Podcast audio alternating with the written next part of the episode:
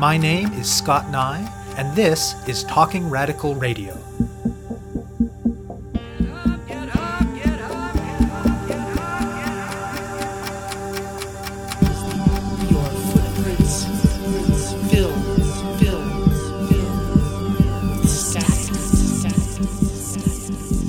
Hello, and welcome to Talking Radical Radio, where we bring you grassroots voices from across Canada. We give you the chance to hear many different people who are facing many different struggles talk about what they're doing, how they're doing it, and why they're doing it, in the belief that such listening is a crucial step in strengthening all of our efforts to change the world. On this week's show, I'll be speaking with Christine Bro and Quentin Rowe Codner. A lot has been changing for workers over the course of the COVID 19 pandemic. Different workers have, of course, experienced it all quite differently. Working from home for some, lots of job losses, changes to work processes, new kinds of risk that just weren't there before, or some combination. And, despite the loosening of public health restrictions, risk remains. Many experts believe that it is likely that we will see a renewed wave of infections in the fall, and the details of the toll that the economic downturn will take on workers are still emerging, including the threat of a wave of austerity and government cuts that will target programs and services that working people depend on. Whether it is better safety measures, pay that reflects their importance and the risks they take, or just basic dignity, a lot of workers have a lot of concerns. In this context, it's more important than ever that workers be able to stand up and demand their rights.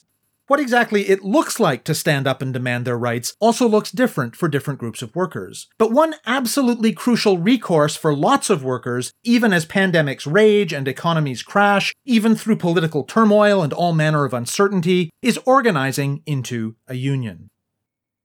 Christine Breaux is the lead organizer with Local 2 of the Service Employees International Union, or SEIU, and she's based in Vancouver. SEIU Local 2 represents workers across Canada, particularly janitors in a number of cities, but also a broad range of other workers doing a lot of what could mostly be characterized as service jobs. Quentin Rowe Codner is a sales associate at a private liquor store in Maple Ridge, BC, and he and his colleagues recently voted to unionize with SEIU Local 2. Union organizing at its best involves a lot of person to person interaction. You meet with a worker in a cafe or at their home, you listen to their concerns about their job, you answer any questions they have, and you build a relationship. When a lot of that in person work suddenly became impossible back in March because of the pandemic, Bro knew that a lot of workers were about to need union protections more than ever, and the union couldn't just tell them to stop and wait. As quickly as they could, SEIU Local 2 launched an online platform and a campaign called Unions Are Essential. The site offers some basic information about workers' rights and the advantages of belonging to a union, but more importantly, it offers a mechanism to be in direct touch with a union organizer by either sending a message or through live chat. This has served as an initial contact point in a totally revamped organizing process that has had to adapt to the changing public health circumstances. The union drive at the store where Rowe Codner works started with a conversation between him and one of his coworkers. They both recognized some not great things that had been true about their workplace all along and that the pandemic was making more stark. Plus, they were way busier, so the store was making a lot more money, but the workers were having to work a lot harder, were less safe, and were not being paid accordingly. Rowe Codner called Bro, whom he already knew, and got things started. They signed up a majority of workers at their location, handily parried the anti union campaign from their employer, and ended up winning their certification vote. Bro says that connecting with workers through the Unions Are Essential site and doing organizing through video conferencing platforms, chat services, and other online tools has definitely been working. Rowe Codner's workplace is only one of several where they've won votes in recent months. But that said, she's also very clear that, quote, the best way to organize is the traditional face to face. More recently, they've been happy to be able to return to a physically distanced version of in person organizing. But with the course of the pandemic uncertain as we move into autumn, SEIU Local 2 is ready, whatever happens, and they now have more tools to engage with a wider range of workers moving forward. I speak with Bro and Rowe Codner about the experiences of workers during the pandemic, about the organizing drive at Rowe Codner's workplace, and about unions are essential. My name is Christine Breaux. I'm the lead organizer with the Service Employees International Union, Local 2. I've been working now almost eight years as an organizer at the SEIU. I worked out of Toronto and Ottawa, and for the last four years, I've been in Vancouver. Before that, in general, I was always interested in social justice, political issues. So at the time when I had finished my university education and was looking for work, I was always involved in political and social justice issues. So this sort of became a natural way for me to continue fighting towards these social, economic, political issues that we face. Regarding the Service Employees International Union, Local 2 pretty much expands from coast to coast. We represent a lot of essential workers. We have our Justice for Janitors campaign, so representing janitors all the way from Halifax to Vancouver, brewery, winery, and private liquor stores now with Jack's, the other brewery workers we have like the Molsons, the Labatt's, Okanagan Springs. Here in the Okanagan region, there's Mission Hill Winery, transportation workers like from waste collection, security guards in Halifax, social service workers, educational workers. So it really just expands all across the country and across different sectors. In May of 2020, this year, we launched the Unions Are Essential campaign in response to the major toll the pandemic has taken on workers we saw thousands of workers across the country that were laid off with no guaranteed callback, losing their seniority and benefits. And then, of course, we saw that the government was dragging their feet in mandating adequate personal protective equipment. So we saw cases where workers were losing their jobs, but at the same time, those workers that continued to work and were deemed essential workers, that sort of buzzword of essential workers, they were being faced with poor occupational health and safety measures, in some cases, no increased wages, despite the increased responsibilities and sort of putting their life on the line, working especially at the peak of the pandemic. So from that backdrop, that's where we launched the Unions Are Essential campaign. And my name is Quentin. I'm a sales associate at Jack's Beer, Wine, and Spirits Maple Ridge. I've been working there for a little over two years now. And I helped organize this most recent successful union drive at the store, along with the union and some of my coworkers.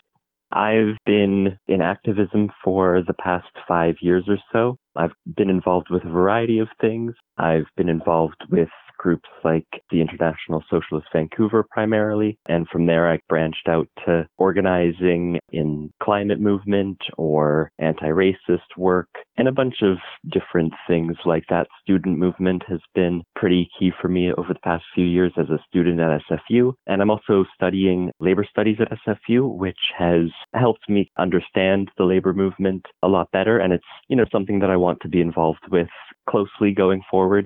So when it came to helping organize at Jack's, it was obviously something that I was very keen on doing right from the start. How has COVID changed things for the many different kinds of workers that you work with, Christine?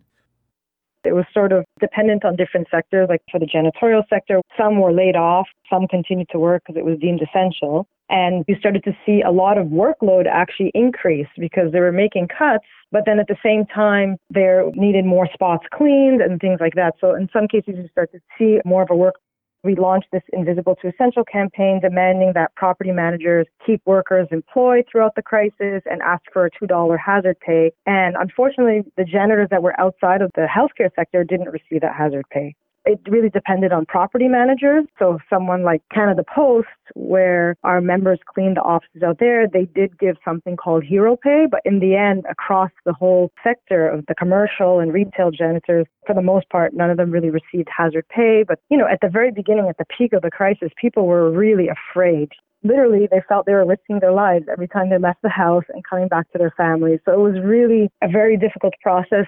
You know, you're saying like, okay, you need to go to work because your work is deemed essential. The government is saying your work is essential, but they weren't getting essential pay for their work.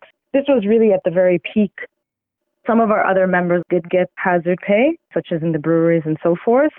In regards to working conditions, like that was another fight we had to have with the janitorial contractors, like making sure our members had PPE, sort of explaining what their rights are. We had created a COVID 19 response page where had like frequently asked questions, the right to refuse work, and just general education. And like the first month when it was really the peak, it was more like calling through every single member of ours, and then also at the same time reaching out to other non union workers to tell them what kind of rights they have right now.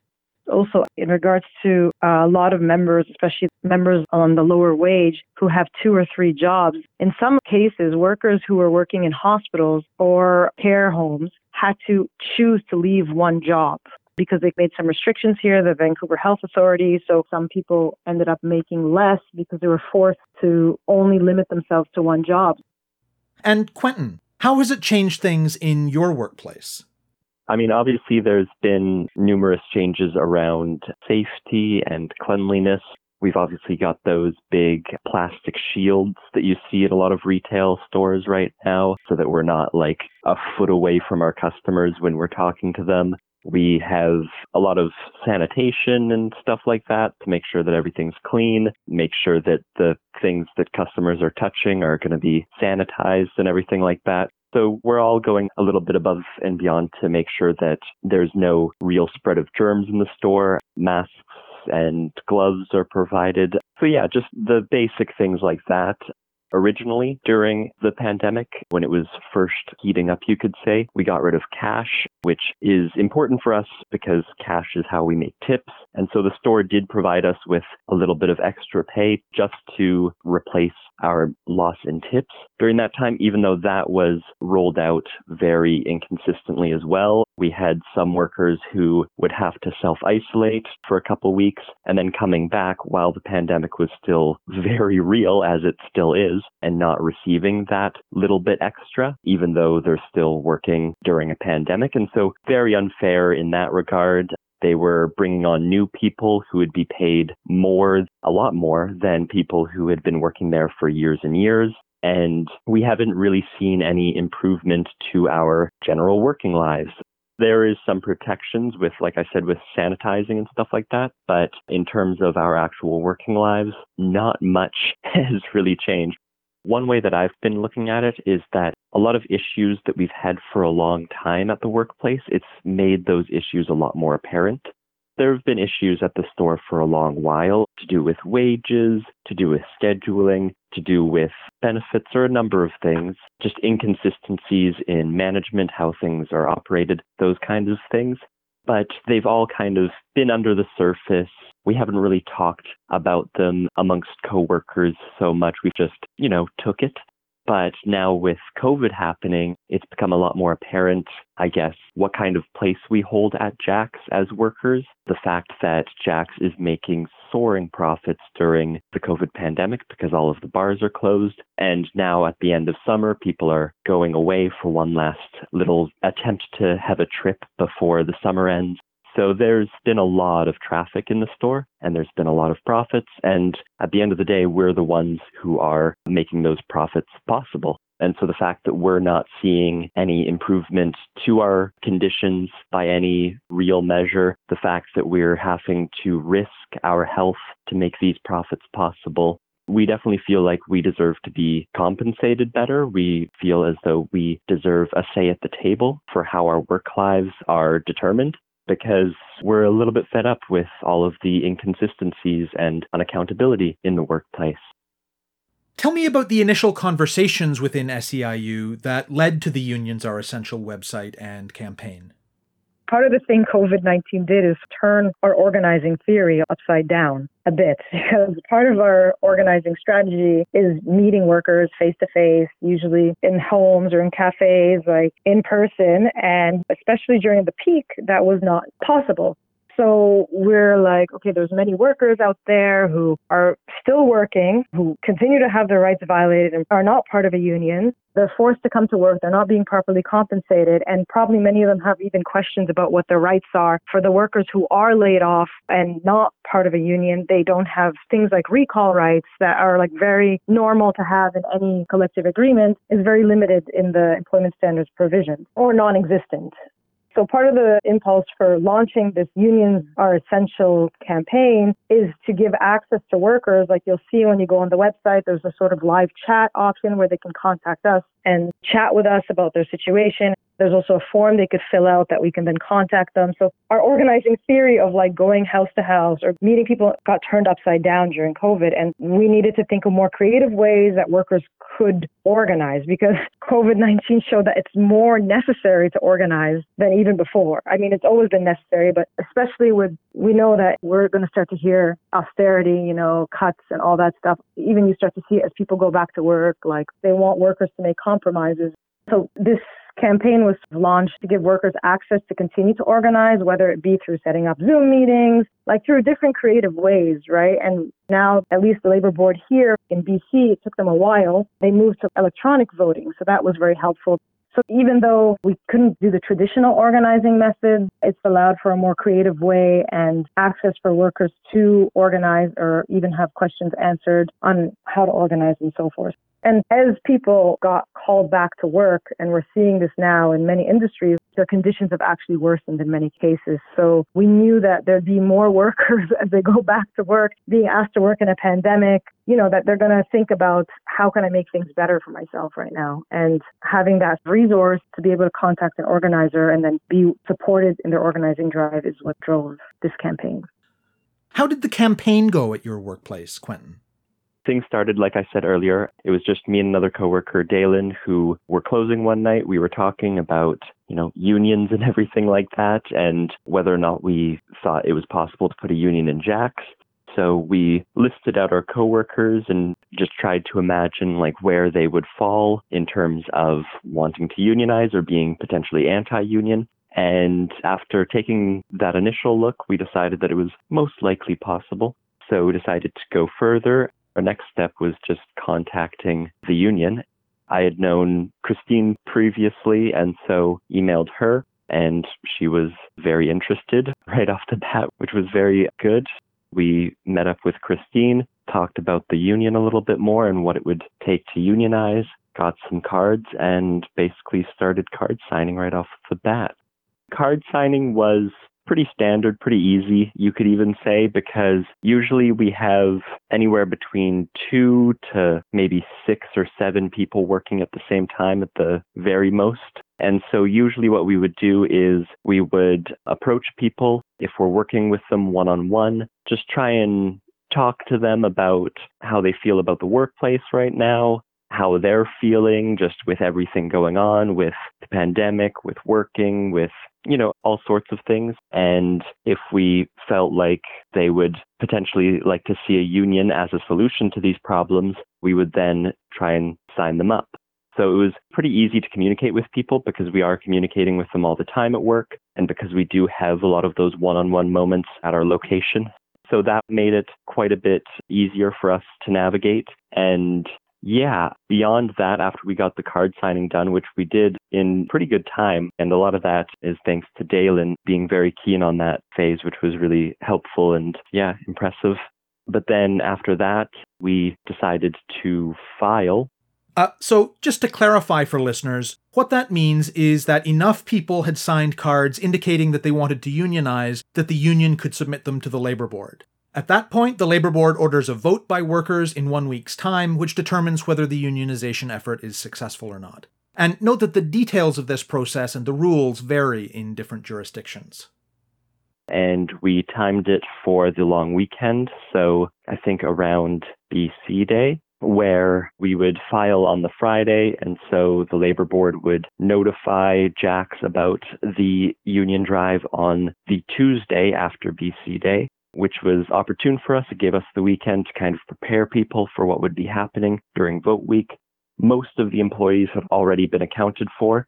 And I'll also say that a lot of our coworkers surprised us when we initially listed everybody out and kind of decided whether or not we would think that they are pro union or anti union or anything like that. A lot of people ended up surprising us and were a lot more responsive to this union drive than we had thought that they would be. Some people were just completely fed up and were ready to sign right away. There was a couple people who, of course, were hesitant because, you know, they might have not known what signing a union card really meant, didn't know what their rights were. So sometimes we would have to work with people and clarify their rights and everything like that, but that's completely fine.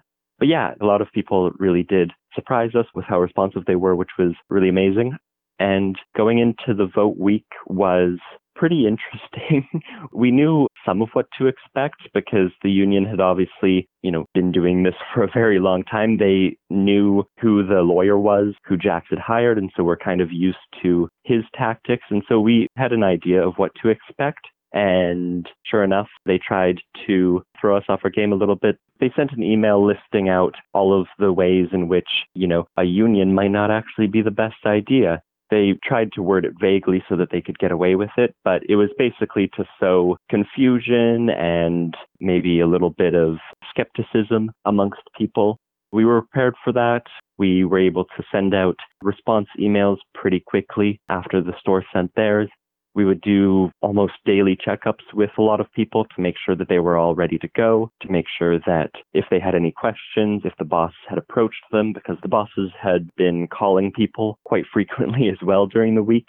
So there was a lot of just checking up on people and making sure that nobody had any concerns or questions that we left unanswered. The store did try hiring somebody who is anti union to try and throw off our vote. I think that they thought that we were a lot weaker than we actually were. Part of the reason why the store thought that we were a lot weaker than we were was because just due to our workplace, a lot of people wanted to stay anonymous.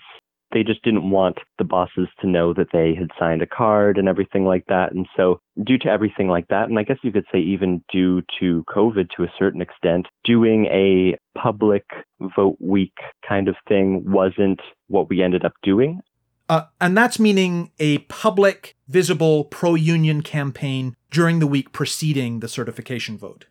Which was something that we had talked about doing, which a few of us thought was a good idea. And I think that generally it is a very good idea, but just because of how the cards fell, it wasn't what ended up being reliable for us. And so a lot of people did stay anonymous throughout vote week. And because of that, the store thought that we were a lot weaker than we actually were. And yeah, we were able to turn it into a very successful vote at the end of the day. And Christine, you were talking earlier about how there are at least some workers out there feeling greater need for a union given everything that's going on. But given the serious economic downturn and how many people are out there looking for work, there must also be some workers who feel that potentially alienating their employer is an even greater risk than usual, too. What's your sense of how workers are balancing the greater need with the possible perception of greater risk? That's a very good question. I mean, it's rare for me to come across ideological anti union workers it's really two things that hold them back. It's fear and it's lack of confidence in what we call the plan to win. So that holds people back pre-COVID, and I think it's going to continue to hold people back post-COVID. And of course, there is a reality that yes, the economy is struggling a bit, but at the end of the day, there's also businesses that are thriving and making record profits but workers aren't getting a fair share in the work they put in and the risks that they take. So I think workers who are currently working these essential jobs are like, what's going on? Like, I'm working and I'm putting myself at risk every day and I'm not getting properly compensated. I need to do something about this.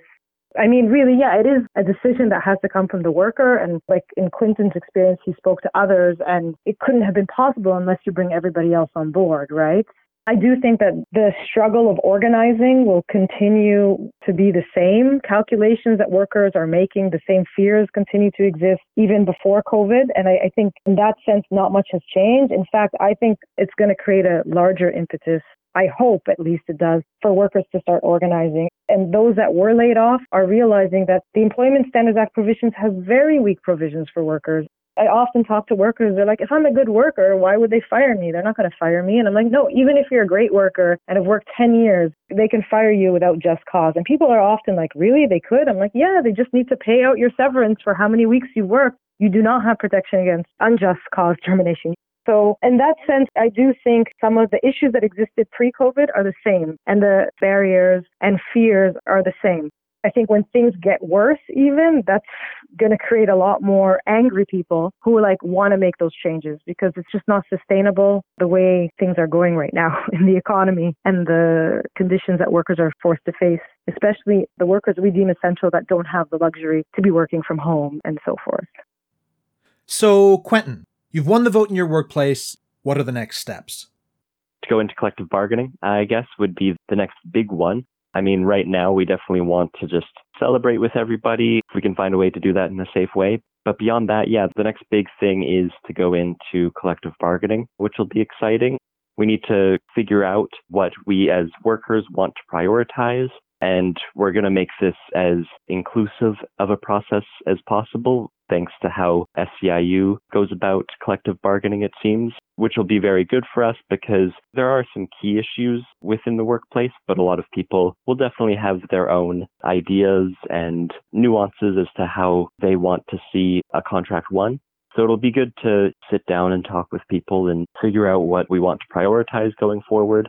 But yeah, I think that at the workplace right now, we're all very confident in the next steps. And in terms of the Unions Are Essential campaign and SEIU Local 2, what do you anticipate between now and, say, the end of the year? Well, that really just depends if there's going to be a big second wave of COVID, you know, come September, October, when the weather starts to get colder. I do anticipate that even if we do have a second wave, they're not going to shut down the economy. I don't think they'll do that again. And we need to find a way to sort of live with this and work within this pandemic. So continue to sort of organize through using, you know, masks and social distancing and meeting workers in parking lots outside or, you know, outside in parks. That's how we've been organizing. Or if we have to go and conduct house visits, we would previously say, hey, can we come inside and talk to you about this? You know, can you step outside and we talk about this two meters apart. So really, I think we just need to continue organizing whether we have that second wave or not. I hope we don't. But I do anticipate as workers go back to the workforce and companies are using the excuse of COVID. And in some cases, it could be valid, like smaller businesses have suffered greatly, but other businesses have actually profited a lot, just like all crises that take place. So the way I see it moving forward is just that we continue to organize and, you know, fight for better working conditions for workers to have the union advantage and not have to depend. I mean, I hope the government will move forward and implement stronger labor provisions and ESA provisions because that will help all workers or the 10 sick days they're talking about implementing. That would be great, you know, but at the end of the day, workers shouldn't be depending on if we have a pro labor government in power to make changes in their lives, right? They can use their power and make the changes themselves through organizing. So that's what I'm hoping for and expecting as people go back to the workforce. You have been listening to my interview with Christine Bro and Quentin Rowe Codner. To learn more about what we've been talking about or to get in touch with a union organizer, go to unionsareessential.ca. To find out more about Talking Radical Radio, the guests, the theme music, and the ways that you can listen, go to talkingradical.ca and click on the link for the radio show. On the site, you can sign up for email updates or follow us on Facebook, Twitter, iTunes, SoundCloud, and other platforms. I'm Scott Neigh, a writer and media producer based in Hamilton, Ontario, and the author of two books of Canadian history told through the stories of activists, published by Fernwood Publishing.